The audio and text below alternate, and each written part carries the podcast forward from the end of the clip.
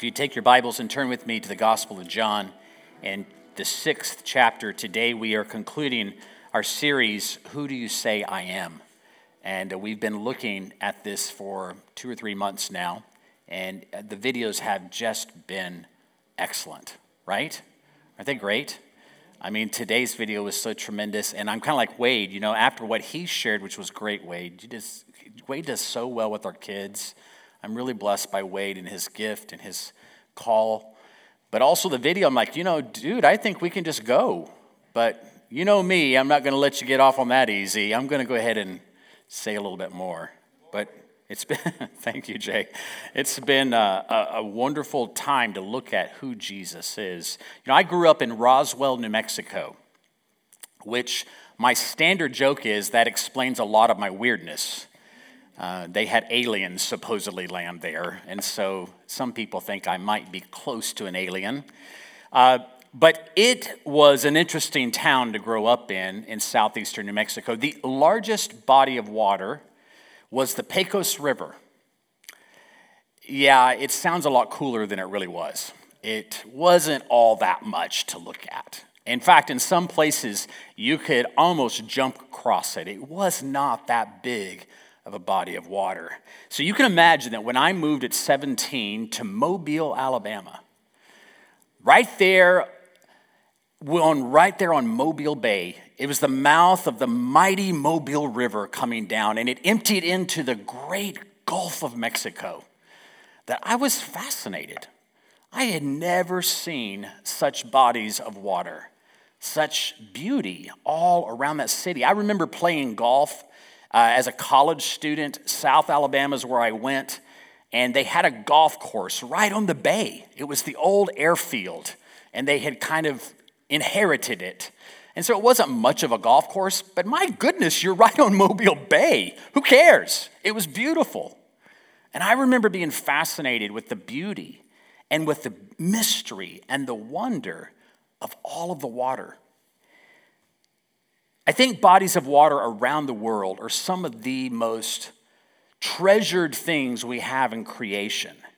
They are beautiful sights with their rich blue hues and their creatures great and small. Like when we go to the Gulf and we go out on a jet ski and try to get close to all the dolphins that are swimming out there. And the sunrises and the sunsets, man, they can hardly be matched. You might could do it in the mountains, but the sea has some beauty all its own. But as much as we love and are hypnotized by the beauty of the sea, we can also become terrorized by its danger. It can so quickly turn from calm waters to rising swells that can literally capsize and take over vessels large and small. Just ask the disciples. John chapter 6 and verse 16. When evening came, his disciples went down to the sea, got into a boat, and started across the sea of Caper- uh, to Capernaum. Darkness had already set in, but Jesus had not yet come to them. A high wind arose, and the sea began to churn. And after they had rowed about three to four hours, they saw Jesus walking on the sea. He was coming near the boat, and they were afraid.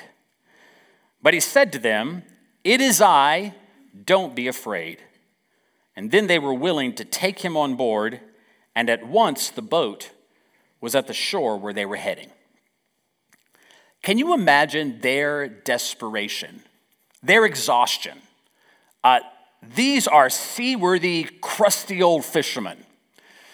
Actually, they weren't that old, they were young. But don't you call all, all fishermen old and crusty? My dad's sitting right there, Curtis, Jim. Feels like they're.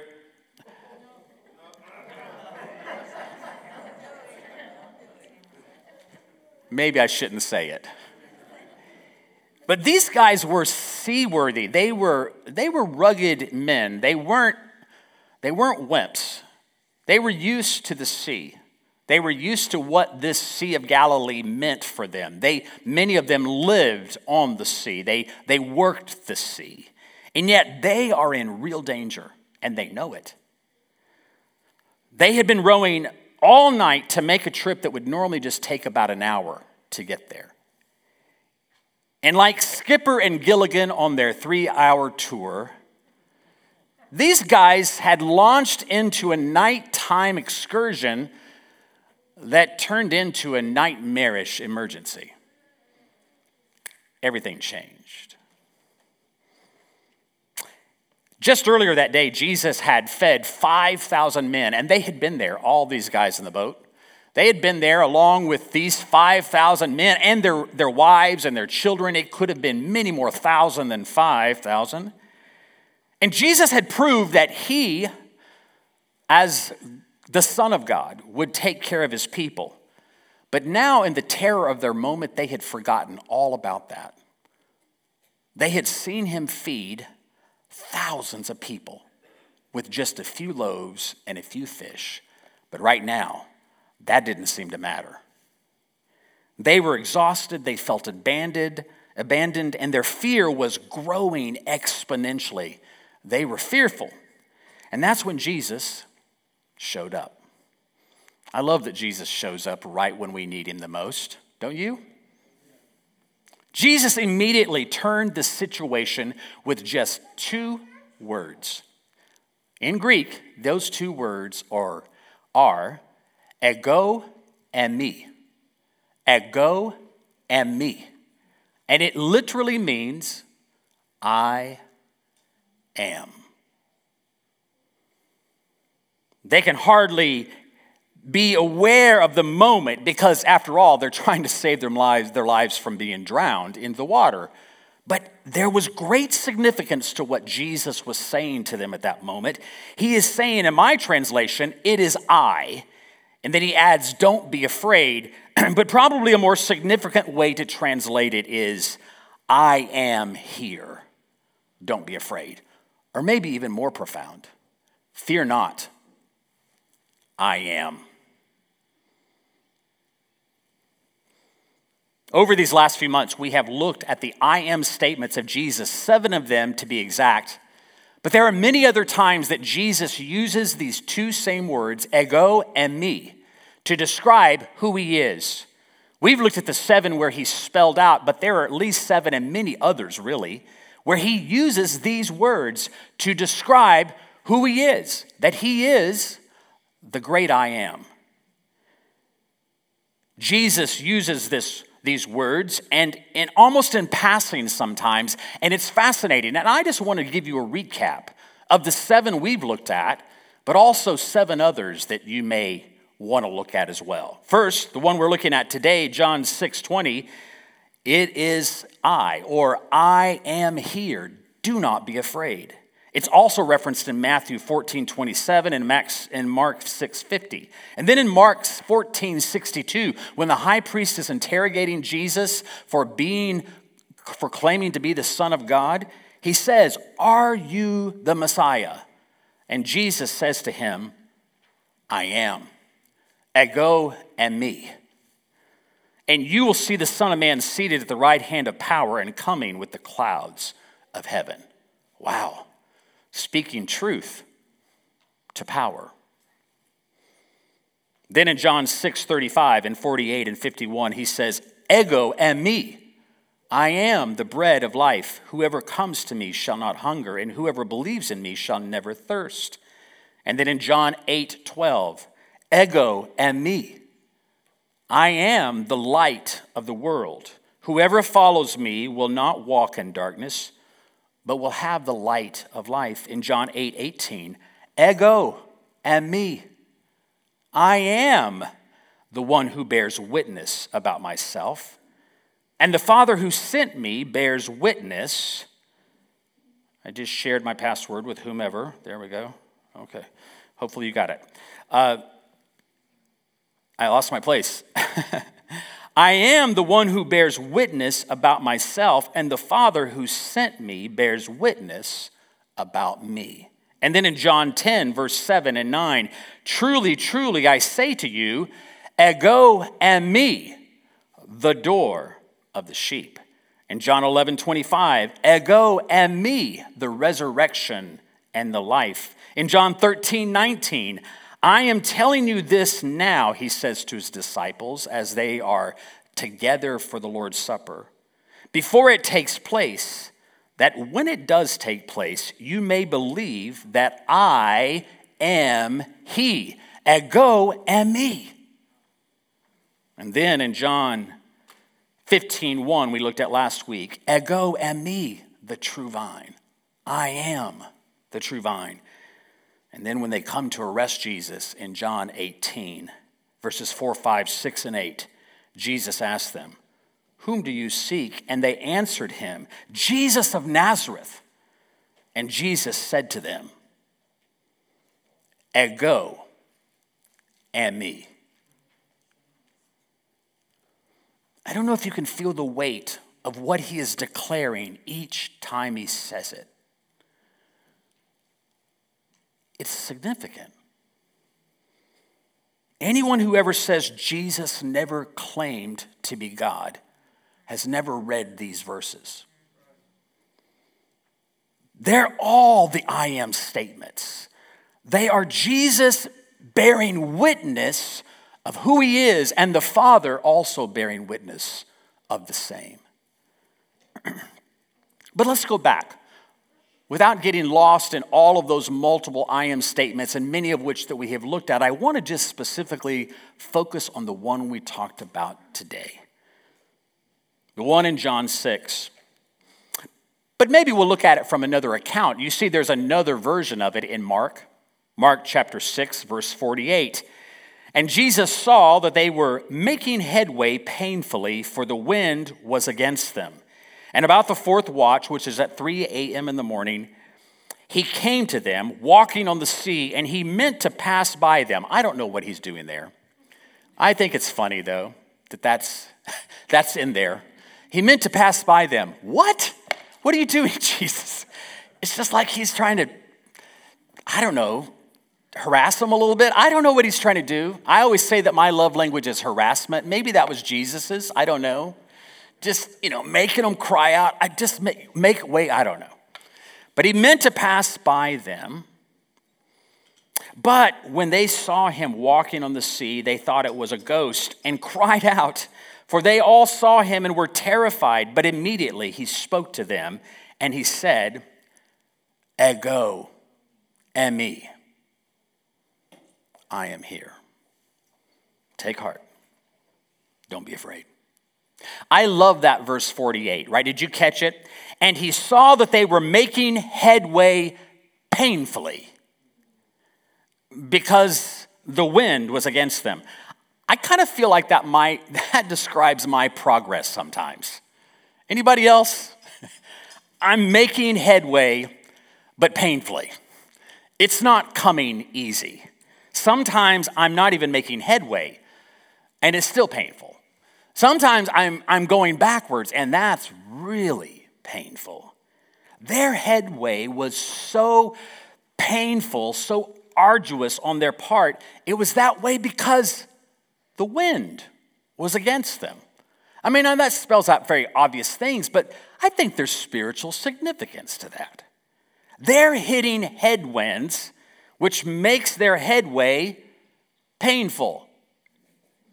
I don't know about you, but I think that pretty much describes the year 2020. If ever there was a verse that could be labeled to this year we're living in, it would be this one making headway painfully, for the wind is against us. Feels like a whole lot of work, not a whole lot of progress. And I wonder how many times that the wind that is against us, though we typically think it's the work of the enemy, I wonder how much of it is the wind of the Spirit. Remember what Jesus said to Nicodemus in John 3 8? The wind blows where it wishes, and you hear its sound, but you do not know where it comes from or where it goes. So it is with everyone who is born of the Spirit. Now, I realize that Jesus is talking to Nicodemus about being born again, but I think it's fascinating to consider that the wind of the Spirit, which is the breath of God, is the Spirit Himself, the Ruach. The breath could actually impact us in ways that we don't really like, might blow us around in ways that we're uncomfortable with, might come up out of a storm that we didn't even know was going to come, and it's all inspired by the Spirit of God. It's interesting to consider that the wind of His Spirit is not always the gentle breeze that we all like. Sometimes it's the gusty squall that is working against us. It's so working against us because there's purpose there. It's designed to help us see that what we've been trusting before is not trustworthy. That where we've been putting our confidence has no confidence. That only Jesus is where we can put our hope. That it's in Him and Him alone, as we sang this morning, that we can find confidence. You know what's rather peculiar about this story is that a lot of Bible scholars try to explain it away. They try to act like it wasn't a miraculous happening. And you can read some, and it's fascinating to me that they call themselves Bible scholars, but they're basically trying to reason with people to explain it. They simply see that Jesus, uh, this is the explanation, he wasn't really walking on the water. They were actually closer to the shore than they thought they were. So, in all the midst of the storm and the strife, he was really walking on the seashore, and they just thought he was walking on the water. When I read stuff like that, I have a theological term for it hogwash. That's not a theological term. I just like saying that word, right? Hogwash. That's a bunch of baloney. That's a, it's amazing to me that even those that call themselves followers of Christ would like to explain away the miraculous. They're still doing it today. They want to explain it away. They want to have a Jesus who is limited by the laws of physics instead of the one who created it in the first place. Why must we feel the need to reduce him to our understanding? Why must we use scientific method to explain away the unexplainable? I'll tell you why. Because humans think they're God. Humanity would rather see itself as God. And so, if we can explain it, then we don't have to have uncertainty, which might lead to faith and which might cause us to trust Him. This is a miraculous sign. Jesus walked on the water and he didn't sink. The story would never have been remembered and never told in Scripture if it was just a magic trick or an optical illusion. There was so much more. But while I fully believe that indeed this was a physical happening, I'm even more impacted by the spiritual significance of it. You see, because throughout Scripture, there are Old Testament promises and prophecies to this happening. And my favorite is found in Psalm 107, verse 28. The psalmist says, Then they cried to the Lord in their trouble, and he delivered them from their distress. He made the storm be still, and the waves of the sea were hushed. Then they were glad that the waters were quiet, and he brought them to their desired haven. Man, if that doesn't prophetically tell the story we just read, I don't know what does. Written hundreds of years before it happened. That's exactly what happened to these disciples. Jesus spoke peace producing words. Don't be afraid ego, me. I am. My anchor holds within the veil. Not in what I see and what my perception is and what I can intellectualize and what I can theorize and what I can assess, but rather in Jesus. He is the I am. The storm was stilled, and all at once, the Bible tells us, they were at their destination. That's another miracle. I don't think they were, and see, this is why they explain it, that they were so close to the shore, because boom, they were there. No, that's not true. Jesus was there, the storm was stilled, and then they got to the shore. Jesus had seen them in their struggle, which he always does. If you're struggling today, I want to reassure you that Jesus sees you. He saw them in their struggle. He took extraordinary steps to watch over them.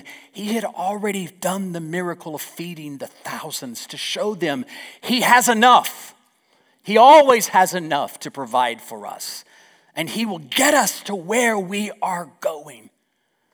Our destination is not uncertain. When we are with Him, when we look up to Him, He will get us where we need to be. And He got them there. Like every other story in the Bible. This is what I try to do, and this is my encouragement to you to do. Is don't just read it and try to understand it, but read it in such a way that you see yourself in it. Ask yourself, what does it mean to me? What is God saying to me in this story? What is He showing me? Because that's the power of God's revelation. It didn't just happen then, Jesus intends to get in your boat too. He intends for you to have the power of this revelation happening in your life. That's what I want to ask us. What does it mean for us? Our familiar routines of getting into our boats and going to our other sides. They've been interrupted by a fierce wind. We've been interrupted every way you can imagine this year.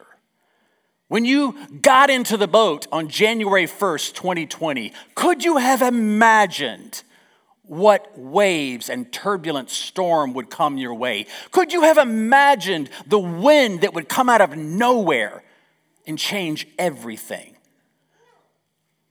I couldn't imagine it either.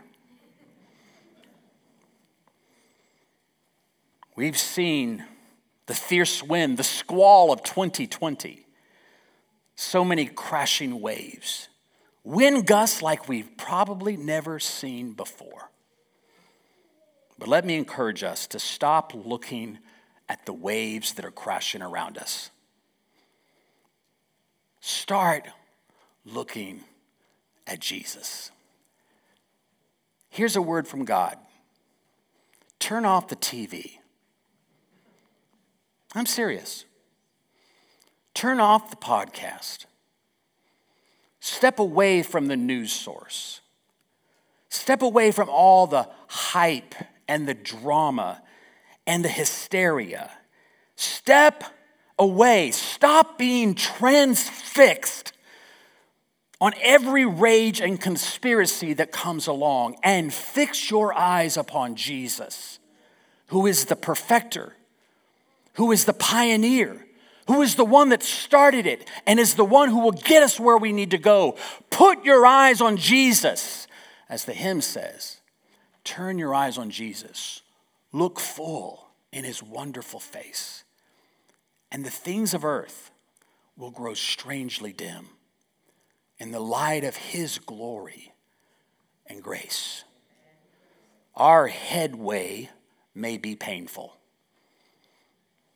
It is. For the wind is against us. And while some of that wind might be the opposition of the enemy, it's quite possible that some of it, much of it, is the wind of God's Spirit. He's shaking everything that can be shaken. And I, if I find myself shaky, then that probably means I had some stuff that needs to be shaken out. He wants to get in your boat today. He is walking across our storm driven lives, the waters that are turbulent and crazy and unknown and confusing, and He's walking right up to you. Will you let Him in your boat? Will you hear His words to you today? Don't be afraid. Ego eimi. Amen.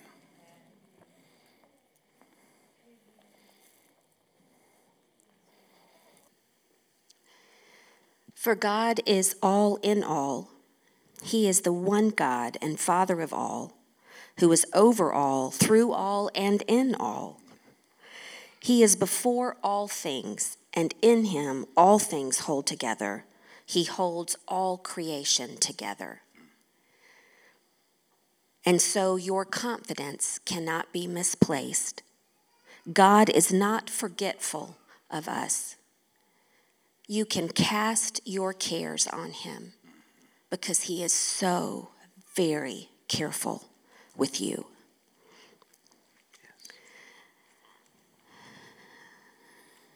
Father, we receive your love and your goodness.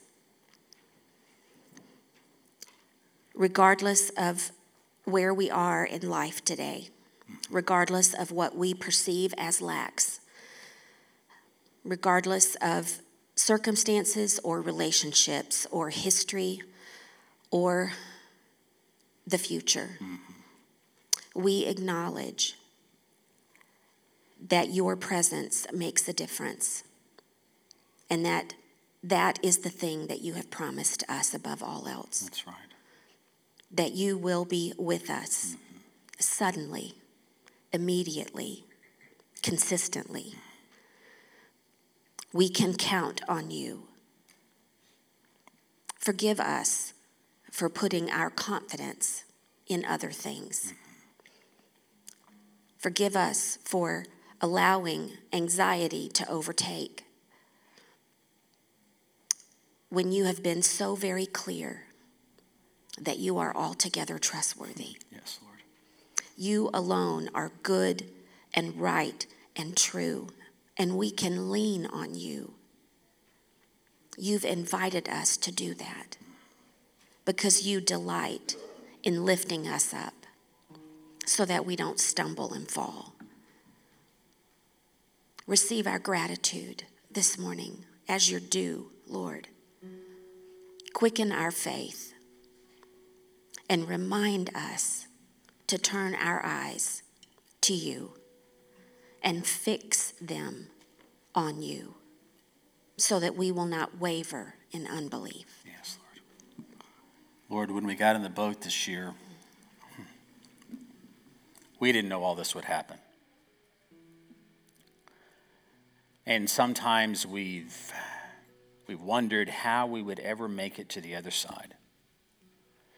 And it seems like every crashing wave upon every crashing wave brings greater uncertainty and greater ambiguity and greater confusion and then fear and anxiety and concern and worry. And Lord, those things, they're just not pleasing to you. We need to see you coming for our boat. We need to hear your words. Don't be afraid.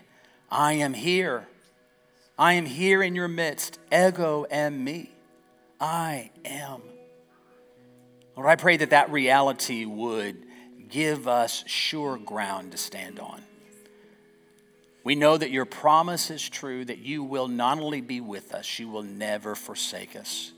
And so that means in the middle of these days that we live in, you're calling us to get beyond ourselves and to trust you.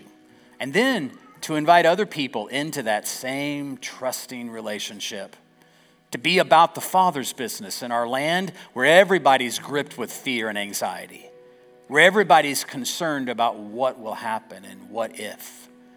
But Lord, we know the future is held by you, it's in your hand. So we submit to you and we ask that you will calm our own spirits, that you will deal with our own fear that you will get in our boat and get us where we're going. and help us be about your business. We ask in Jesus' name. Amen. Let's stand together.